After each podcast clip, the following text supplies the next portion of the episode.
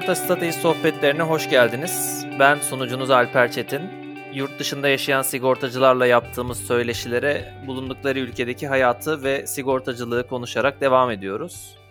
Bugünkü konuğumuz Allianz'ın Barcelona'daki ofisinde aktüerya fiyatlama yöneticisi olarak görev yapan Pınar Şahin olacak. Pınar hoş geldin. Hoş bulduk, merhaba. Programımıza katıldığın için teşekkür ederim. Geçtiğimiz haftalarda yine İspanya'da yaşayan Betina ile konuşmuştuk. Bugün de Barcelona'da hayat nasıl bize anlatmanı isteyeceğim. Öncesinde şu an yaptığın işlerden ve kısaca geçmişinden bahsedebilir misin? Öncelikle ben teşekkür ederim programa beni davet ettiğiniz için. Ben Türkiye'de e, yaklaşık 10 sene kadar hayat dışında fiyatlandırma aktüeri olarak çalıştıktan sonra son 2 yıldır kariyerime e, İspanya'da devam ediyorum. Önce bir yıl Zürih'te çalıştım. Son bir yıldır da Allianz İspanya'da hayat dışı fiyatlandırma yöneticisi olarak çalışıyorum. Şu an e, konut ve oto sigortaları ile ilgili çalışmaktayım. Peki İspanya hikayesi nasıl başladı? Başka bir ülkede yaşamaya nasıl karar verdin? Bize biraz bundan bahsedebilir misin? Seni heyecanlandıran şeyler nelerdi? Öncelikle, çok uzun süredir Türkiye dışında yaşamak ve, çalışmakla ilgili düşüncelerim vardı ama bunu gerçekleştirecek fırsatı bulamamıştım. Bir gün, LinkedIn üzerinden bir önceki, şirketim olan Zürih'ten bir teklif aldım, ama, hani, İspanyolca bilmediğimi ve onlar için uygun bir aday olmadığımı belirtmeme rağmen, "İngilizce bilmeniz yeterli." diyerek bana bir teklifte bulundular. İspanya aslında, kafamdaki seçeneklerden biri değil değildi. Çünkü, eee, ana dili İspanyolca ve ben, hani, eee, nasıl iletişim kurabileceğimi bilmediğim için, hani, kendime de bu konuda çok güvenmediğim için, eee, en başta biraz tedirgin oldum. Ama sonrasında insan kaynaklarının da yönlendirmesiyle ikna oldum ve gerçekten Avrupa'ya baktığınızda Türkiye'deki iklime en yakın, hani, eee, kültürün en yakın olduğu ülkelerden biri İspanya. Eee, bu yüzden, eee, gerçekten buraya, eee, büyük bir hevesle geldim ve ilk geldiğimde gerçekten benzer yanlarımızı da gördüm ama yaşadıkça farklılıklarımız da çok fazla görmeye başladım. Peki nasıl buldun Barcelona'yı? Neleri sevdin, neleri sevmedin? Eee, Barcelona ile ilgili sevdiğim şeyler, eee, şunlar: Öncelikle güzel, ılıman bir iklimi var. Bizim iklimimize yakın ama biraz daha sıcak. Mesela kış mevsiminde çok soğuk olmuyor. Benim evimde bir ısıtma sistemim olmamasına rağmen hiç üşümüyorum. Eee, yaz döneminde mesaimiz saat 3'te bitiyor ve iş çıkışı metroya binip plaja gidebilme lüksünüz var. Bu çok güzel bir şey. Yani ekstra tatile gitmeye ihtiyaç bile hissetmeyebiliyorsunuz. İspanya'nın çok zengin bir mutfağı var. Yemek konusunda kesinlikle hiçbir şekilde sıkıntı çekmezsiniz. Bir başka artısı benim hep hayalimde olan bir şeydi. İşe bisikletle gidip gelebilirsiniz. Çünkü genel olarak şehir düz ve mesafeler çok yakın olduğu için, eee, bisikletle gidip gelmek en mantıklı çözüm oluyor zaten. Ve hepsinden önemlisi burası, eee, kendinizi bir kadın olarak çok güvende hissedeceğiniz bir şehir. Ki son birkaç yıldır, eee, Türkiye'de yaşarken kendimi gerçekten hiç güvende hissetmiyordum. Ama burada günün herhangi bir saati sokakta yürürken gerçekten güvende hissedebilirsiniz ya da taksiye binmeden önce gece bir yerden dönerken acaba başıma bir şey gelir mi diye düşünmediğiniz bir şehir burası. Olumsuz yanlarına gelecek olursak e, genel olarak bürokrasi çok yavaş işliyor. Mesela şu anda ben diploma denkliği almaya çalışıyorum ama gerçekten iki buçuk yıl ya da bir yıl gibi uzun sürelerden bahsediyorlar ve verilen bilgiler de birbiriyle tutarsız. Bir takım bürokratik sıkıntılar olabiliyor. Bunun dışında sevmediğim çok bir özelliği yok. Bize gerçekten tam anlamda anlamıyla Barcelona ve İstanbul'u kıyaslayacak detayda bilgiler verdin. Teşekkür ediyorum. Peki taşınma ve yerleşme sırasında herhangi bir zorlukla karşılaşmış mıydın? Yani ben bu konularda bir zorlukla karşılaşmadım. Çünkü şirketim benimle ilgilenmesi için bir ajansla anlaşmıştı. Bu yüzden zorlukla karşılaşmadım. Ama diğer arkadaşlarım yani bir ajansla çalışmayanlar daha önce de bahsettiğim bu bürokratik zorluklardan dolayı gerçekten çok uzun sürede işlemlerini tamamlayabiliyorlar. Ben gerçekten hiç zorlanmadım diyebilirim. Hatta çok şanslıydım. Mesela Barcelona'da ev bulmak çok zordur ve çok uzun sürer. Ama ben buraya gelişimin 3. gününde ev buldum ve 5. gün kontratı imzaladım. Gerçekten hani e, o benim o anki şanslı olmamla alakalı olabilir. Buna ben de değinmek istiyorum. Özellikle daha önceki konuklarımızla konuşurken, buradaki diğer Türk arkadaşlarımla konuşurken de herkesin değindiği noktalardan bir tanesiydi. Her ne kadar kendinize güveniyor olsanız da yurt dışında defalarca yaşamış çalışmış olsanız da e, ilk defa gittiğiniz bir ülkede bir ajansla bir acenteyle çalışmak bu konuda elinizi çok rahatlatıyor. E, bu da bir küçük bir not olsun. Evet, özellikle e, o ülkenin konuşulan dilini hiç bilmiyorsanız gerçekten hayat kurtarıyorlar. Peki gitmeden önce neler bekliyordun? Hayatının nasıl değişeceğiyle ilgili herhangi bir hazırlık yapmış mıydın? Ya da olumsuz durumda olmazsa ben şunu yaparım dediğin bir alternatif planın var mıydı? Aslında buraya gelmeden önce, eee, karşılaşabileceğim zorlukları, hani, düşünmeye çalışmıştım. Dil açısından sorun yaşarım ya da iş konusunda zorlanırım gibi mesela ya da, hani, oradaki hayata uyum sağlayamam, arkadaş edinemem gibi zorluklar.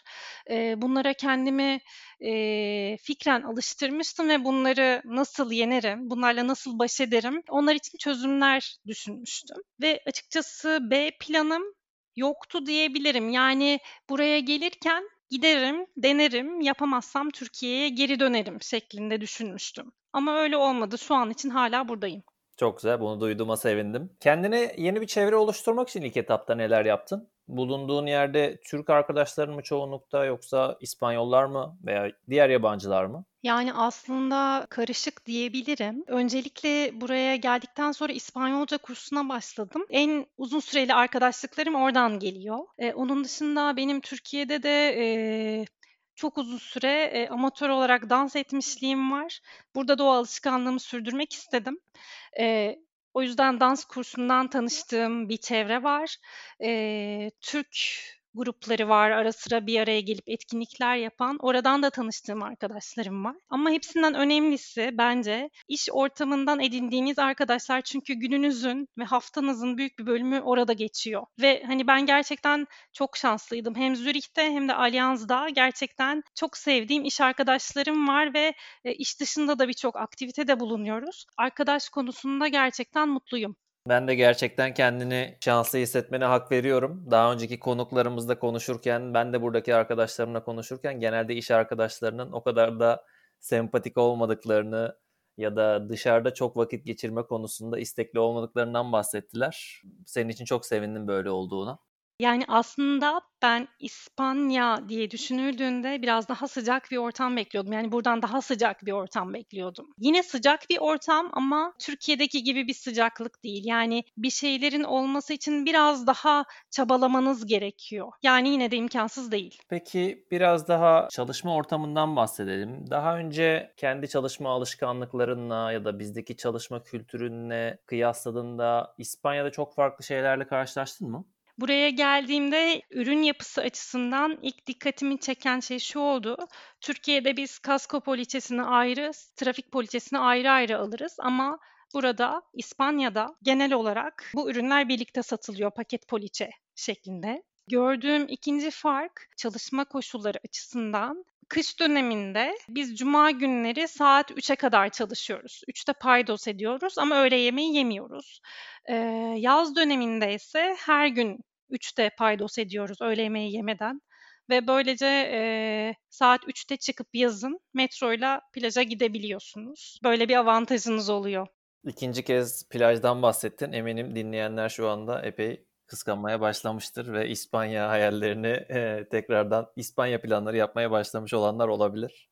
Yani, eee, ek olarak şunu söylemek istiyorum. Şimdi İspanya deyince insanların aklına genelde bütün gün siesta yapılan ve sangria içilen bir ortam geliyor ama, eee, hani, tabii ki mesaiyi 3'te bitirdiğimiz zamanlarda kış döneminde de gerçekten çok yoğun fazla mesai yaptığımız dönemler, eee, oldu, eee, ve, hani, bu konuda gerçekten Türkiye ile çok benzediğini düşünüyorum açıkçası. Biz Türkler belki İspanyollar kadar detaycı değiliz ama, eee, gerçekten Türkler de İspanyollar da fazla mesai konusunda gerçekten, eee, birbiriyle yarışabilir. O zaman Türkiye iklimine alışmış olan, Türkiye'deki çalışma dinamiklerine alışmış olan birinin çok zorlanmayacağını söyleyebiliriz mesai anlamında. Aynen öyle. Biraz da aktüerlikle alakalı, aktüerlik eğitimi, gerekli sertifika ve lisanslar ve bunun kariyer üzerindeki etkilerinden bahsetmek istiyorum. Bize neler söylersin bu konuda? Türkiye'den farklı olarak burada aktüerlik lisansı almanız için bir aktüerlik diplomanızın olması, tabii ki İspanyol standartlarına göre kabul edilen bir aktüerlik diplomanızın olması ve bunun üzerine sektörde bir aktüerya departmanında en az iki yıl e, çalışmış olmanız gerekiyor. E, bu koşulları tamamladığınızda zaten e, kaşenizi ve sicilinizi alabiliyorsunuz. Ama, eee, bunun, hani, herhangi bir şirkete girmenizde etkisi oluyor mudur? Zannetmiyorum çünkü zaten, eee, hemen hemen herkesin var. Eee, bu sadece, eee, şirketin, eee, imza yetkili, sicilli aktüeriyseniz, hani, o konuda bir fark yaratabilir. Aynen Türkiye'de olduğu gibi aslında sadece, eee, sicili elde ediş biçimi biraz farklı. Peki bulunduğun çalışma ortamındaki genel eğitim ve gelişmişlik seviyesi Türkiye'ye kıyasla ne durumda? Buradaki çalışma arkadaşlarımın, eee, hepsi gerçekten çok donanımlı, sürekli kendini geliştirmeye çalışan insanlar. Eee, hepsinin gerçekten güzel üniversitelerden, eee, alınmış diplomaları, üzerine yaptıkları yüksek lisansları var ve birçoğunun İngilizce haricinde ikinci bir yabancı dili var, mesela Fransızca gibi. Hani olmayan da öğrenmeye çalışıyor. Gerçekten kendilerini sürekli geliştirmeye çalışıyorlar ve yeni eee, yöntemlere çok açıklar. Onları görür görmez denemeye çalışıyorlar. Peki sigortacılığa genel bakış açısı, ülkedeki sigorta bilinci, e, sigorta sektöründe çalışanların saygınlığı ne durumda? Türkiye'ye, eee, kıyasla, eee, müşterilerin sigorta bilinci burada daha yüksek ama tabii ki, eee, İngiltere'de olduğu kadar yüksek değil. Sigortacıların reputasyonu açısından da sigortacılık burada saygın bir meslek olarak görülüyor ve öğrencilerin de birçoğu özellikle aktüerya alanına eğilmeye çalışıyor. Peki biraz da bu deneyimin sana neler kattığını konuşmak istiyorum. Bu yeni hayatında sence öğrendiğin en değerli şey ne oldu? Ya, yanılmıyorsam iki yıl oldu, iki, iki buçuk yıl oldu sen İspanya'ya yerleşeli. Üzerinde nasıl bir etki bıraktı? Yani iki buçuk yıl önceki Pınar'la bugünkü Pınar arasında sence ne farklar var?